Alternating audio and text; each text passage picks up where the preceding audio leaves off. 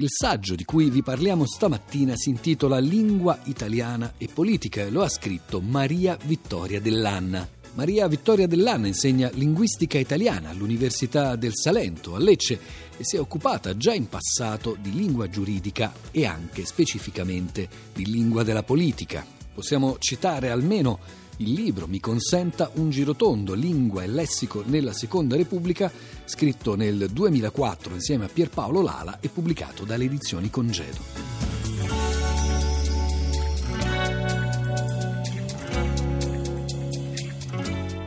Italia il passaggio dalla prima alla seconda Repubblica e dai primi anni della seconda Repubblica a oggi ha prodotto una serie di parole nuove, quelli che tecnicamente si chiamano neologismi, parole nuove della politica, dovuti ad alcuni fatti principali, la velocità della comunicazione politica e dei nuovi mezzi di comunicazione ad essa collegati, l'ingresso in politica di nuovi esponenti o la nascita di nuovi raggruppamenti politici in forme anche diverse rispetto al passato e sono anni in cui il lessico politico e politico giornalistico ha finito per rappresentare anche una fonte molto consistente di arricchimento di tutto il lessico italiano eh, nel suo complesso. Il più delle volte le parole della politica nascono non direttamente nei discorsi orali e scritti dei politici in prima persona, ma nei testi dei giornalisti, dunque nascono e poi da lì si diffondono sui giornali. L'esempio è quello di Tangentopoli, è una parola che nasce sui giornali,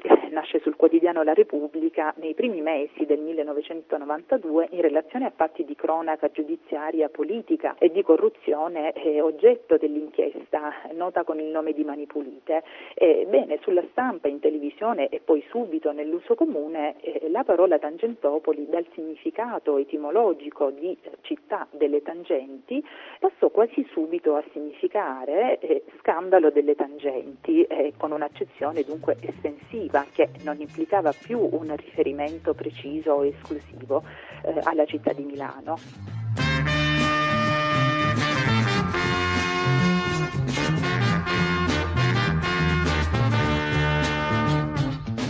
Il parlare per metafore è un aspetto retorico da sempre ben attestato nel discorso politico. E, mm, non si tratta solo di metafore propriamente dette, riferite a parole, ma molto più spesso di discorsi metaforici, di usi figurati anche molto estesi Alcuni usi metaforici sono tutto sommato più recenti, pensiamo al peso del lessico e delle metafore di tipo sportivo o tratte dal settore dell'economia. Per altri aspetti invece l'apparato metaforico dei discorsi politici anche odierni eh, comprende senz'altro eh, usi più tradizionali. Pensiamo alle metafore belliche, alle metafore militari, pensiamo alle metafore della navigazione, pensiamo alle metafore astronomiche, pensiamo ancora alle metafore religiose che pure si collocano nel solco della tradizione. Per venire a, a, esempi ancora più recenti possiamo pensare all'idea eh, della rottamazione con cui Renzi nell'estate del eh, 2010 lanciava quell'idea di ricambio non soltanto generazionale della dirigenza del suo partito. E, pensiamo ancora eh, all'immagine del maremoto politico, anzi per meglio dire dello tsunami politico e dello tsunami tour lanciata da Beppe Grillo e poi anche dai grillini. Tsunami, una parola che tutti nel frattempo avevamo imparato a conoscere dopo il tragicissimo maremoto del 2004 nel sud-est asiatico.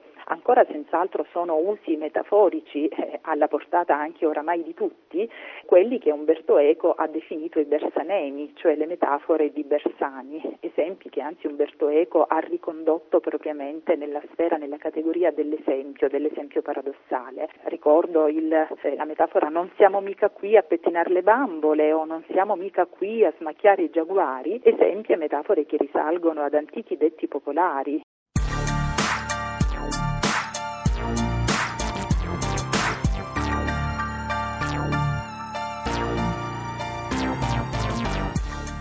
Degliotti è considerata la più importante figura dell'impegno politico femminile dall'unità oggi e senz'altro tra gli esponenti di maggior rilievo nella storia politica e istituzionale del Novecento in Italia. A proposito della lingua di Degliotti, si può dire che le modalità enunciative e argomentative dei suoi discorsi siano in stretto rapporto con la tradizione di appartenenza, quindi con il linguaggio della sinistra, su cui gli studi linguistici hanno ribadito la tendenza all'analisi scientifica della realtà e al ragionamento dimostrativo. Nei discorsi di Mildeiotti si escludono concessioni eh, all'abbellimento esornativo, appunto, che pure è connaturato al discorso politico.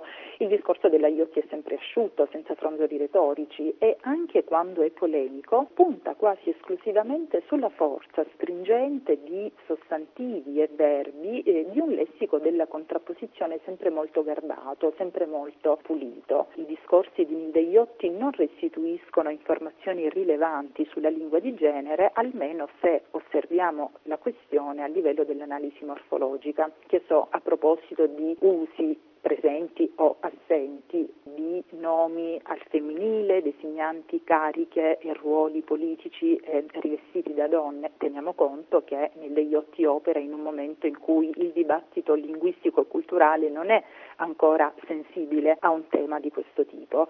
Eh, si tratterà di aspetti senz'altro di superficie che sono assenti per tutto l'arco parlamentare. Per intenderci, la stessa Nilde Iotti parlando di sé non dirà mai la Presidente, ma userà sempre la forma il Presidente, anche assecondando usi dettati dalla prassi redazionale del Parlamento che da Presidente Nilde Iotti non ha eh, mai forzato.